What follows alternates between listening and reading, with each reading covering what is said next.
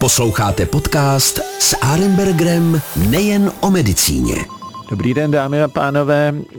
Mě dneska velmi milou povinností představit vám pana ředitele největší české, asi troufám tvrdit, že možná i evropské nemocnice, kterou známe, a to je fakultní nemocnice Motol. A tady se mnou ve studiu sedí pan doktor právník a zároveň inženýr eh, Ludvík, určitě ho znáte, Slávek eh, je tady se mnou ve studiu.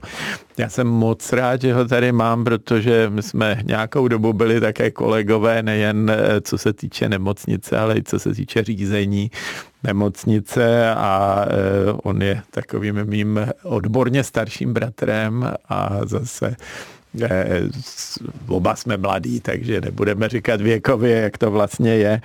Eh, ale ta nemocnice funguje, já ji znám strašně dávno, protože jsem vlastně v roce 1978 jsem se s ní setkal poprvé, to ještě se používaly takové ty nízké pavilony, eh, které už dneska se využívají většinou na úplně něco jiného, nebo tam dokonce chybí a to nejsou. propojení už tam nejsou. To mě hrozně mrzí, protože tam na interně eh, bylo v létě tak strašný vedro, že jsem si říkal, že internu přežije jenom zdravý člověk, ale dneska už je to krásný palác, který stojí vedle a stále se rozšiřuje. Eh, Slávku, řekni nám něco nejdřív tak pro úvod o nemocnici, protože že je velká, že tam točíte obrovské miliardy, to všechno všichni víme, ale eh, řekni nám něco o úspěšnosti toho provozu, já se pak začnu něco ptát. No, jak ty si řekl, eh, fakultní nemocnice Motol, ona správný název je fakultní nemocnice v Motole. A takový paradox, já jsem se tam odstnul poprvé v životě, no to mi bylo nějakých 15, kdy ta máma ležela s křičovými žilami, ale pak jsem se tam snad poprvé odstnul někdy v roce 97, kdy jsem byl na druhé straně barikády, protože jsem tenkrát šéfoval jedné velké kanadské farmaceutické firmě a byl jsem jeden z těch, kdo tu nemocnici posílali do konkurzu, protože protože Motol tenkrát neplatil. Stejně jako všeobecná fakultní, tak i na Karláku, tak i Motol tenkrát měl velké problémy s, s penězi a kvůli tomu tam tenkrát eh, nastoupila dnešní náměstkyně ministra paní inženýrka Regnerová, která teď válčí v IKEMu. A mm, eh, takže já jsem tam prostě přišel, abych eh, podepsal tu privativní inovaci, kde my jsme se teda zavazovali, že za to, že nám ta nemocnice zaplatí, protože jí stát dal nějaké prostředky, takže my se vzdáváme veškerých možných sankcí a tak dále. A přišel jsem do té nemocnice a přišel jsem do toho druhého patra, kde je to ředitelství. A teď jsem to tam podepsal, jsem se rozlišil a řekl jsem, no to je tak depresivní místo, že tady v životě bych se nechtěl už víckrát objevit. No. V roce 2000 jsem se tam stal ředitelem. Jo, no tak... Takže jako bylo to, bylo, to, bylo to zajímavé a jako to je, to je obří výzva, protože nejde o to, že ta nemocnice je největší, ale ona je zároveň nejkomplexnější. Ona v podstatě s výjimkou popálenin, které jsou specialitou Vinohrad, tak eh, víceméně pokrývá kompletní spektrum oborů, dá se říct od kolébky po hrob, protože eh, dětská část to je mm, opravdu největší dětská nemocnice na světě. Nejen co se týče počtem lůžek, ale hlavně počtem těch specializací, které jsou tam k dispozici. A ta dospělá, tak jak byla tenkrát postavena, tak je taky obří. A docela legrace je, že motel je takový krásné, krásný doklad toho sousloví, že každé lůžko se nejde svého pacienta.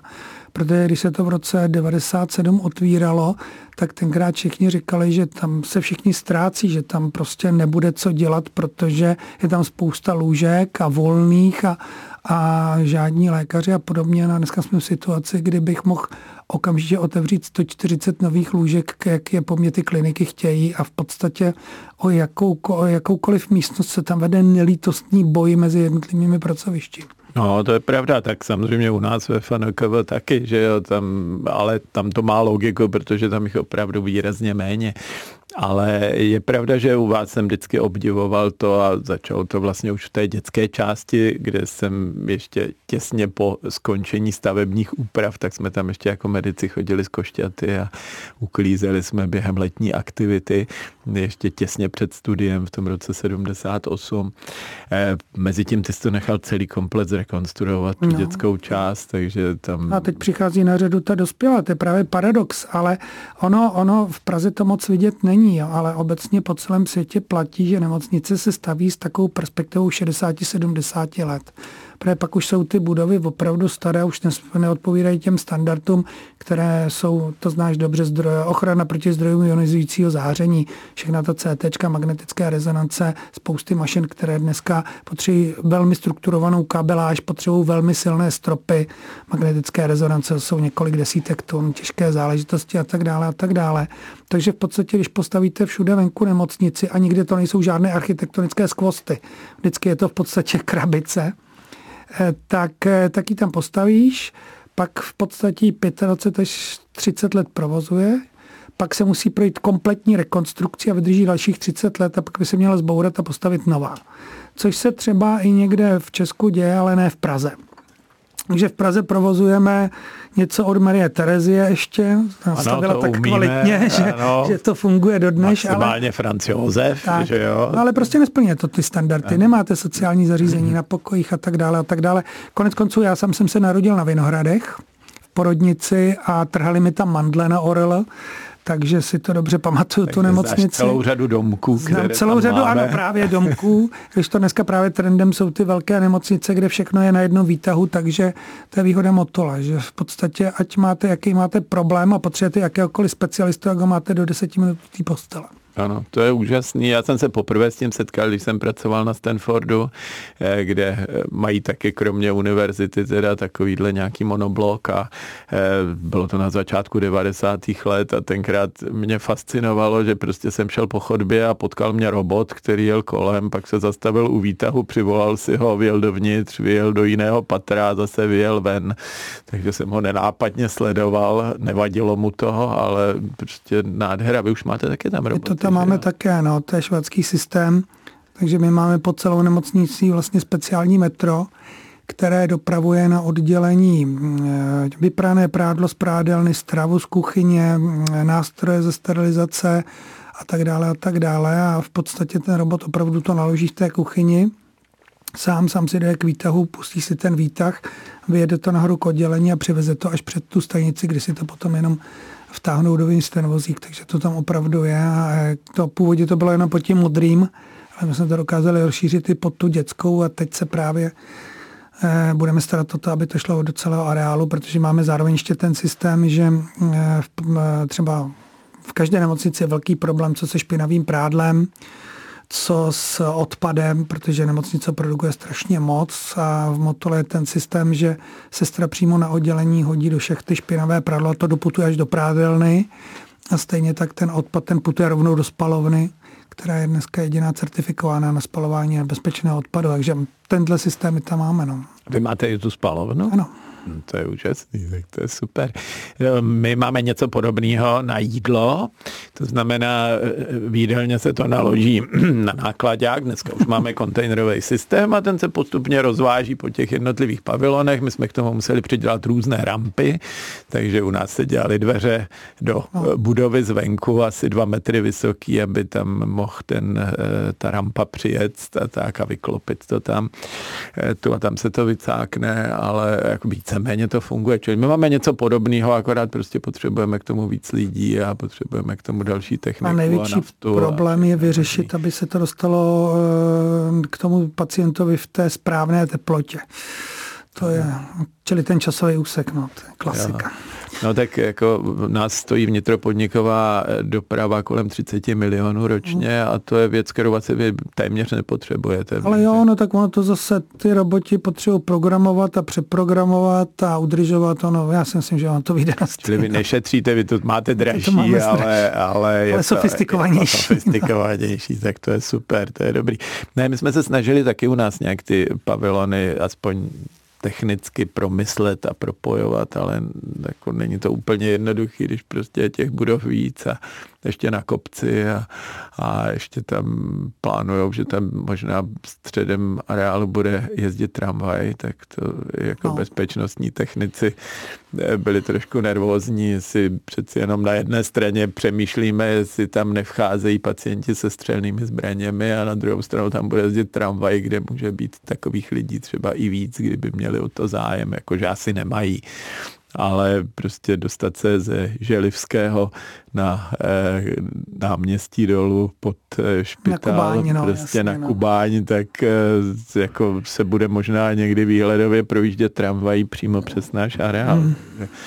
Takže to tě pak přivítáme a můžeš si projet tramvají nemocnicí. a to vy nemáte. Ne, my máme jenom konečnou metra přímou prostřed nemocnice. No, to jsi udělal dobře, no, to je pravda. To je, nejhorší u nás totiž je ta smůla, že vlastně tunel metra taky vede eh, pod areálem no, nemocnice, takže nahoře na kopce, kdyby, no. přesně, ale kdyby někdo to chtěl tam někde vyhrábnout v oblasti mezi popáleninama a heliportem, tak eh, tam to metro najde a nějakou místní stanici bys jsme taky mohli mít, ale bohužel nemáme. Nedá se nic dělat. Ale Slávku, eh, ty Prej budeš eh, stavět taky nějakou onkologickou část, kterou teda už máte špičkovou, máte tam špičkového experta, eh, který eh, si myslím, že jste udělali dobře, že jste si ho pořídili jako šéfa onkologického pracoviště, ale vy máte šanci mít něco podobného, jako je Masarykův onkologický ústav. Dovedu si představit, že to tady bude výrazně lepší pod tvým vedením, než je to v Brně, ale to zatím neříkejme nahlas.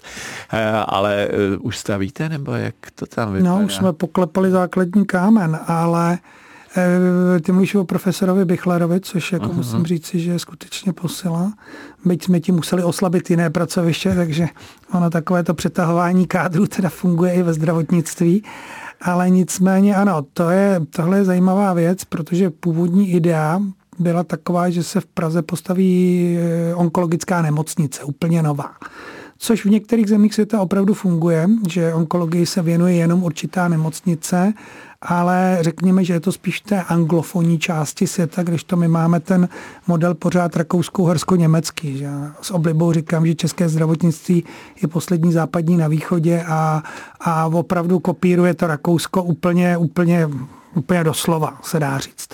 Akorát, že tam to teď redukují třeba ty počty urgentních příjmů, na rozdíl od nás, o nich mají tuším 16, my jich máme 97 taky se k tomu asi propracujeme časem. Takže jakoby e, ta idea byla takováhle, ale opravdu to ztroskotá na tom, že e, v těch českých poměrech je onkologie prostě součástí té velké nemocnice, protože a ty, ty seš kožař, tuším dokonce snad čtvrtina všech nádorů jsou kožní nádory, tak e, je fakt, že onkologie dneska prorůstá do všeho. Je onkogynekologie, onkoneurologie, už i ortopedie je taky onko, což mě až jako kdy pobavilo trochu, ale prostě fakt je, že každý uroonkologie, takže každý obor má vlastně svou část onkologickou, protože dneska ty nádory jsou úplně všude. Oční, ušní, všichni. No a z tohohle důvodu se onkologii vlastně věnuje každý ten obor. Takže jakoby, kdybyste, kdyby měl někdo vzít všechny onkologie jako odborníky a dát je do té nemocnice, tak už to nebude fungovat, protože oni sice budou, prostě nemáme tolik doktorů ani, ani, ani tu, tu možnost to udělat. A v Česku je ta péče ještě docela dobře zorganizovaná, že máme těch, tuším, teď nevím, jestli 14 nebo 15 komplexních onkologických center, což jsou velká krajská centra, která nějakým způsobem fungují a dá se říct, že v Česku fungují docela dobře a nad nimi jsou dvě národní onkologická centra, jedné v Praze, jedné v Brně, kdy Národní onkologické centrum má mít jak dospělou, tak dětskou onkologii. A dětská onkologie je teda v Česku opravdu skoro kompletně stažena do Motola už tradičně a má díky tomu skvělé výsledky. Já si pamatuju, když jsem nastupoval jako ředitel někdy v tom roce 2000, tak tuším, že úspěšnost léčby leukémie u dětí byla někde hodně pod 50% a dneska se pohybujeme i nad těmi 90%. To je obří pokrok a jako je to opravdu i způsobeno tím, že jakmile koncentrujeme ty lidi do jednoho místa, ale nedělá jenom tu onkologii, protože on je to návazný a právě spoustu dalších podoborů a sopoborů, tak, eh, tak to funguje. Takže s touhle myšlenkou se potom přišlo, že se bude stavit to onkocentrum teda u velké nemocnice. Původně to měli vyhrát Vinohrady, ale tam je ten problém, že ty peníze jsou z Národního plánu obnovy a ten musí být eh, do 1. července 2026. A onkocentrum to jsou například urychlovače, což je záležitost státního ústavu pro jadernou bezpečnost. Dále jako to musí mít vyjádření EIA, územní rozhodnutí a podobně. A jako vy máte na Vinohradech tyhle peníze na stavbu traumacentra, nebo spíš to rozhodnutí, ale rozhodně ne onkocentra s těmihle legracemi, takže já jsem od začátku věděl, že to musí logicky skončit v Motole, kde my to územní rozhodnutí už máme od 90. let, protože tenkrát byla iniciativa pana profesora Kouteckého, což byl zakladatel české dětské onkologie, opravdový gigant, člověk mnoha zájmů a jsem šťastný, že jsem s ním nějakou dobu sloužil jako s děkanem fakulty.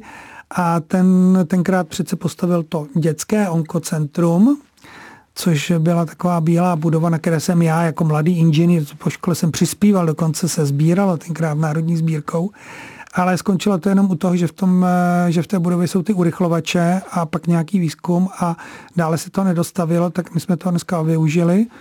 To územní rozhodnutí jsme vlastně mohli tímhle způsobem použít a kvůli tomu to je v Motole, protože my máme reálnou šanci to v tom roce 26 provoznit, protože kdyby ta situace nenastala, tak Česká republika má celkem problém, protože ji propadne nejen těch 4,5 miliardy, co to má stát, ale celých 170 miliard z Národního plánu obnovy, protože ten je vázán na to, že všechny ty akce, které v něm jsou, jsou dodělány do toho roku 26, takže je to docela stresující záležitost. To je pravda. Na druhou stranu se nám to podařilo zdárně odsoutěžit za sedm měsíců bez toho, že by to šlo k úhosu, což je taková dneska populární cesta, takže minulý týden jsme mohli poklepat základní kámen a teď už tam budou rýt bagry. No, tak to ti moc blahopřeju. Já toho jsem se taky trošku bál, dokonce jsem si říkal eh, v té době jako ředitel, eh, když se to rozhodovalo, tak jsem si říkal, to bude strašný průšvih, jestli to přiklepnou nám, protože ať je radši za to zavřený někdo jiný, ale jak je vidět, tak to možná vydržíš i bez zavření a začne to opravdu fungovat, protože těch 170 miliard by si asi z vlastní kapsy tomu státu Ani vrátit těch 4,5 miliard. Ani těch 4,5, takže držím ti moc moc palce, aby se to podařilo. Viděl jsem už předtím ten krásný projekt tam s těma zahradama na no těch ne, terasách to, to. a tak, čili ono to jako působí pro ty pacienty úplně jiným způsobem, když přijdou do příjemného prostředí, než když eh, prostě přijdou do nějakého bunkru někde, tam jsou ozářený a zase zmizejí, čili to, to máš pravdu a ono je to celý postavený opravdu na té filozofii, že i prostředí léčí. Jako my jsme kvůli tomu viděli pár onkocenter takhle postavených, který jsou ve světě a je fakt, že prostě všude je to o tom, že tam člověk vleze a nepozná, že je v nemocnici, jako spíš v hodně dobrém hotelu nebo v něčem takovém. A tady třeba bude 84 křesel, kde se bude kapat nejen chemoterapie, dneska už je biologická léčba, genová terapie, imunoterapie, dneska těch možností je celá řada, takže a to tam bude uděláno, takže každé to křeslo bude mít svůj separátní prosklený box, který bude v posledním a předposledním patře, odkud bude vidět ono, když znáte motor, tak vidíte, že když si díváte přes to údolí na druhé straně golfové hřiště, máme celý zalesněný obří kopec, cibulka, tak v podstatě budete koukat do tohohle prostředí, protože ono samo o sobě některé ty chemoterapie... A teda je tam ještě, my jsme se tam vždycky zakopávali jako vojáci ve vojenské katedře. To je taky na druhé straně, no, to je ano, taky přes, přes tu silnici. A e, jakoby, ona ta chemoterapie občas kape i 12 hodin, takže ono je to opravdu dlouhé a tam je i možnost, že si vemete ten stojan a jdete tam do kavárny, nebo si posedíte s příbuznýma, takže jako je, je, je pravdou, že ona ta psychická stránka věci u, u onkologie je strašně důležitá. A tady to bude opravdu dotaženo do, do tohohle konceptu tak, aby to mohlo právě fungovat. Takže to je jeden z důvodů. A další je, že díky tomu, že jak si rodina Kellnerova nám darovala těch 500 milionů, tak ještě u toho vyroste výzkumák, který v podstatě bude moct dělat tu ultrapersonalizovanou medicínu, kterou třeba v tom Portugalsku jsem to dělal na vlastní oči. Oni ti vemou kus tvého nádoru a dají ho akvarijní rybičce a v podstatě na té akvarijní rybičce zkoušejí úplně přesně cílenou léčbu na ten tvůj nádor. To znamená, že vysloveně ne, že by už se eh, dělali ty, ty standardizované postupy, ale tady už se jde přímo na ten konkrétní nádor, tak, aby byl schopný, a teď se zkouší zabranění biologická léčba, genová terapie, imunoterapie. E, to je opravdu super personalizovaná medicína, která by tam měla jaksi být a kde jsme, e, my jsme dostali nejen peníze na na tu výstavbu, ale my dostaneme i peníze na čtyři roky provozu. Takže my tam budeme schopni vypsat granty i pro mezinárodní týmy, které by tam měly jít a jak já říkám, ten mezinárodní tým rozhodně bude ze západu, nebude z východu této země. No tak mohli bychom třeba z Brna někoho vzít. To já myslel, pardon. To, to. Na toto téma se dneska nesmí, nesmí žertovat. Ale když jsi mluvil tom, o tom Masarykově výzkumném hmm. onkologickém ústavu, tak už dneska Motol dělá víc ředění chemoterapii, než dělají oni. Hmm. Takže my už dneska jsme v něčem větší, protože opravdu ten počet pacientů, který projde ročně se v té nemocnici vystřídá víc než milion lidí. Hmm, no to je naprosto úžasný, to je, to je prostě špičkový. Mně se to moc líbí, tahle ta, eh, tahle ta forma vlastně té onkologické terapie, protože hodně do toho brousím taky tou biologickou léčbou, třeba u melanomu nebo u spinaliomu, těch pokročilých stádií nebo bazaliomu, eh, čili vím, že to prostě funguje, že těm pacientům člověk může nabídnout mnohem výrazně lepší perspektivu, než jsme byli schopni třeba před ať nepřeháním, třeba deseti lety. No, určitě. Takže ty změny jsou obrovský a když k tomu bude ještě hezký domek, tak určitě to bude příjemný. A e, ty už to teda částečně říkal jako přes Kellnerovi, ale e, kde na to Slavku vemeš, teda jinými slovy, dneska ty léky jsou tak strašně drahý, eh, zvládne vůbec zdravotní pojištění pokrýt, teď nemyslím třeba jenom génovou terapii, protože to je příšerně drahá, ale třeba tumor infiltrující leukocyty, který používáme u nás u melanomu, tak to už není za 1,5 milionu, ale třeba za 4 miliony pro jednoho pacienta. Já mám lepší, lepší věci, protože u nás... milionů můžeš. No přesně, u nás se jako koncentrují ty ty neuro, neurologické, dětské neurologické poruchy. A to vůbec ono obecně dneska velkým problémem jsou takzvaná vzácná onemocnění, eh, kterých je asi 8,5 tisíce. A jsou to ty typy onemocnění, kdy jich má třeba jenom 100 lidí na celé planetě, nebo, nebo v celém Česku je to 200-300 lidí a podobně, čili jsou extrémně vzácná. Říká se jim orphan drugs, těm lékům. A ten problém těchto léků je ten, že oni v podstatě nemů, nemají tu poslední fázi klinického zkoušení, protože je není na kom zkoušet.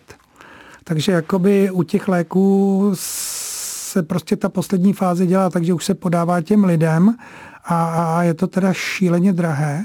A taky se někdy ukáže po pár letech, že to taky není úplně účinné. Teď máme jeden takový problém, kdy jsme někdy od roku 2015, 16 někdy začali dávat lék Translarna, který byl taky velmi drahý a teď ho Evropská léková agentura i FDA v Americe stahují. To znamená, že mu nepotvrdili tu, eh, tu registraci, eh, která byla podmíněná, protože vlastně nebyla ta dlouhá časová rada.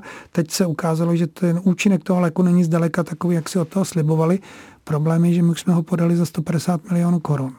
A teď si opravdu vem ten lék, třeba tam Zolgensma, která stojí 57 milionů a teď tam hrozí ta upstáza, která stojí dneska asi 120 milionů, včetně DPH.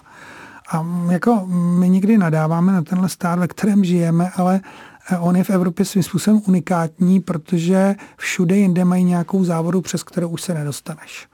Mám pocit, že zrovna ve Švédsku, velmi bohaté zemi, je ten limit, a teď mám pocit, že 4 milionů českých korun, možná švédských, já nevím, ale je to prostě v nějaký tý, že se řekne, že limit a pak si vypište sbírku nebo si to nějak sežeňte, ale zdravotní pojištění to platit nebude. A my musíme říct, že jako my si v Česku ani moc neuvědomujeme, že žijeme v systému nebo v zemi, která v podstatě ten limit nemá. Což je výborné, ale na druhou stranu oba dva jsme dělali ředitele nemocnice, oba dva jsme byli ministry zdravotnictví, takže víme přesně, eh, jaké to má úskalí, protože se může stát, že vám ten lék ta pojišťovna prostě neproplatí té nemocnici, i když jste ho podali. A pak je problém. No to samozřejmě chápu, že jo, tak v tvém obratu třeba se to může ztratit, oni řeknou, my tam dáváme tolik peněz a to no, už jsem zažil no. taky, tak si to z toho zaplaťte, no, no. ale člověk samozřejmě ty Každá peníze koruna je potřebuje. určená, je přesně, přesně tak. tak. se potřebují někam dostat ty peníze. No, eh, já doufám, že se nám to podaří eh, společně nějak i tady v České republice ufinancovat a já jsem vždycky takový optimista, že ty metody sice v tom okamžiku, kdy se začínají podávat, tak jsou drahý, ale ono se to potom zlevňuje, anebo se i změní ekonomická situace. No, jenže to se týká většinou těch eh, všeobecně podávaných léků, ale bohužel ty vzát, ta vzácná onemocnění, která dneska explodují, protože já nevím, jestli to je důsledek poškozeného životního prostředí nebo našeho životního stylu, ale těch dětí, které, kteří jsou, které jsou nějakým způsobem postiženy, roste a ono to roste teda taky díky tomu, že vzrůstá možnost screeningu. To znamená, že dneska už umíme ty, ty choroby objevovat včas takže jsou teoreticky léčitelné, ale jako jsou léčitelné za tyhle peníze a já se trošku bojím, že u těchto vzácných léků ta cena zdaleka tak rychle dolů nepůjde. Hmm, to je škoda, no. Já to znám z dermatologie, že protože na začátku 90. let jsme začali dávat antimikotika systémově, no. čili léky proti plesnivým nechtům. Dávali se tři měsíce a jeden měsíc tenkrát stal 2000 korun a my jsme no. si říkali, to není ufinancovatelné. No. a dneska už to dává každý samozřejmě dermatolog, tenkrát to dávali jen ti nejbohatší z uh, univerzitních pracovišť, ale dneska už to běžně běží, stejně tak je to s biologií onkologickou léčbou třeba u lupenky, kde ta cena šla dramaticky dolů. Dneska biosimilární lék stojí desetinu toho, co stál oh. před třeba pěti lety. Ale... Si ale jinou kauzu a to jsou přístroje, které jejich cena neklesá, protože oni, eh, jako problém dneska technologií ve zdravotnictví je, že v podstatě po osmi letech se musí vyměnit. Ani ne tak, protože by ta mašina byla stará, ale prostě proto, že už vám do ní ten výrobce nechce dát ten software. Že? Oni si tímhle způsobem zajišťují, zajišťují trh a protože ty, ty magnetické rezonance, CT, roboti jsou tak extrémně jaksi drahé na vývoj, tak oni si to hlídají, aby měli neustále ten trh. Takže jako všichni víme, začínali CT, které byly osminásobný, pak byly 16, pak 32. Dneska jsme úplně někde jinde, že jo. U magnetických rezonancí se začínalo na 0,2 Tesla, dneska je standardem 3 Teslová, 7 Teslové jsou takzvaně takzvaně výzkumné, a to stojí 400 milionů dneska takováhle technologie. A nedávno jsme řešili, že dneska je velký hit robotická chirurgie která kdysi začínala na prostatě a dneska už se s ní dělá kde co, od lobektomí, čili operací na střevech, až po, dneska se na ní dělají kardiochirurgické výkony na robotovi. No a teď si vem, že se kdysi říkalo, že robot bude jeden v Česku, pak, že jich bude deset v Česku. Dneska v podstatě e, jsou po jednom ve velké nemocnici, někde už jsou dva. A jako ti chirurgové tlačí neustále na to, aby se pořizovali další a další. A když pojedete do Milána, což je taková nemocnice zhruba srovnatelná s Motolem, tak tam je 10 robotů. No tak protože, to je úžasný. Protože a i ti pacienti to vyžadují. pracovat, tam ne, to dělá ne, všechno robot. No ne, robot je ten, který lékař se něm operuje, ale ruce doktora. prodloužený ruce doktora. No a v Americe, když pojedete na do Rochesteru na Mayo Clinics, tak tam najdete 27 robotů. Jo? Ale i když přijdeš na kožní, a to jsme v jiných částkách samozřejmě, ale dermatolog, když já jsem studoval, tak dermatolog měl ten, co měl tušku, recept a možná hezký osvětlení, aby pořádně viděl na to, co na té kůži je. Pak jsem začínal v 90. letech eh, na Mnichovské klinice, kde objevili dermatoskop, no. což byla vlastně osvětlená lupa ještě s jedním sklíčkem. Stálo to tenkrát příšerný peníze, dneska takový ruční přístroj už se ženeš za 30 tisíc, ale mezi tím máme celotělový skener, no. který stojí 1,5 milionu a e, teď e, už e, jedno privátní zařízení v Praze a já jsem to původně chtěl k nám do nemocnice, ale přístrojovou komisí to prošlo, ale mezi tím tu mašinu zdražili o 4 miliony. Takže ten, ta vektra třeba, což je vlastně 3D zobrazení člověka s 94 foťákama v jednom okamžiku, a e, tam e, ta mašina stála původně 8 milionů, dneska stojí 12. No. A e, prostě kdo to může koupit, když je na to vykalkulovaná cena 500 korun za vyšetření tam se s tím musí samozřejmě nějak hnout, že jo? protože to je digitální dermatoskopie a zatím na to není jiný výkon, ale prostě nějakým způsobem se s tím musí pracovat a ty ceny šly nahoru. Samozřejmě, že se to perfektně využije. Využije se to nejenom u znamínek, využije se to u psoriázy, zhodnocení efektu léčby a všechno, ale samozřejmě ta dermatoonkologie je ten základ. Tý... A když tohle je obecně oblíbený omyl, kdy si lidé myslí, že prostě každý výkon je ohodnocen nějakým počtem bodů, tím se to pronásobí a nemocnice dostane, jak se říká, kasacink přesně ty peníze. Ono tak nefunguje. Dneska mám systém DRG, který je daleko komplikovanější a ještě když vám prostě vyleze, že byste za diagnozu měli dostat, já nevím, 55 tisíc, ale jsou všech diagnoz za ten rok, ty, ty peníze nesmí překročit víc, než říká úhradová vyhláška, protože když prostě překročí víc, to znamená, že jste pracoval víc, tak stejně těch víc peněz nedostane. Takže to jako dneska jak si odhadovat vývoj financí jako ředitel nemocnice, dělat finanční plán, to víme oba, že je věštění z křišťálové koule a potřebujete obrovskou míru zkušeností, abyste se v tom nějakým způsobem zorientovali. Je to pravda. Slávko, já koukám na hodiny. My už si povídáme asi o 10 minut díl, než Aha, eh, kolik je plán. Mluvám. Ne, naopak, ty za to nemůžeš. Já eh, si strašně rád s tebou povídám, protože ty věci jsou zajímavé, jsou úplně z jiné oblasti, než jsme tady zvyklí. To znamená, my tady něco furt řežeme a strkáme nějaké hadičky do lidí, ale je pravda, že se musí vytvořit i prostředí k tomu, aby eh, byla ta moderní medicína schopná něco takového pacientům poskytovat. Mně se hrozně líbí a to jsem se na to chtěl zeptat, ale už se k tomu nedostaneme, ale necháme to otevřený na příště. Ronald McDonald není jenom restaurace jednoho z řetězců, ale vy máte i dům eh, tohohle toho člověka a ten určitě také vašim pacientům pomáhá a já jsem moc rád, že to opravdu eh, tu nemocnici vnímáš jako zařízení, kde by se lidi měli cítit dobře a, a nejenom prostě dostat tabletku a zase zmizet. Takže... No, až vyřešíme parkování, což je akutní průšvih všech pražských nemocnic, přesně tak. Vy aspoň máte parkovací dům, ale je vám stejně k ničemu. Ta areál je přesně. úplně plný je plný, stejně. No, je plný. U nás je to totéž, já jsem chtěl začít parkovacím domem ještě ve spolupráci s Prahou 10, ale prostě ale ani parkovací dům to nevyřeší. Ty velké vemou 500 aut a dneska máte v tom areálu běžně najednou 1200-1500 aut a to nepočítám zaměstnance. No, no, to je naprosto šílené. Já jsem udělal, když jsme dělali očkovací centrum, tak jsem udělal parkoviště, protože jsem si říkal, budeme se nám to hodit jako parkoviště, tak jsme pro eh, tu externí očkovací eh, skupinu udělali plac, kde může parkovat 100 aut, teď tam parkujou a, a pořád jako je areál plný, takže ani se to nezměnilo a 200 lidí čeká na vjezdový povolení jenom ze zaměstnanců. Slavku, moc děkuji, že jsi přišel. Eh, pan ředitel eh, fakultní nemocnice v Motole, pan doktor a inženýr Ludvík tady byl dneska s námi a věřím, že jste si užívali náš rozhovor stejně jako já. Moc děkuji, Slavku, že jsi přišel a určitě se tady nevidíme naposledy. Moc se těším a, a měj se hezky a držím tě palce, ať postavíš rychle onkologii. Já děkuji všem a ano, ať odchází z nemocnice jen vylečení pacienti, to je přání nás všech. Díky a nashledanou. Taky děkuji a hezký den přeju všem, nashledanou.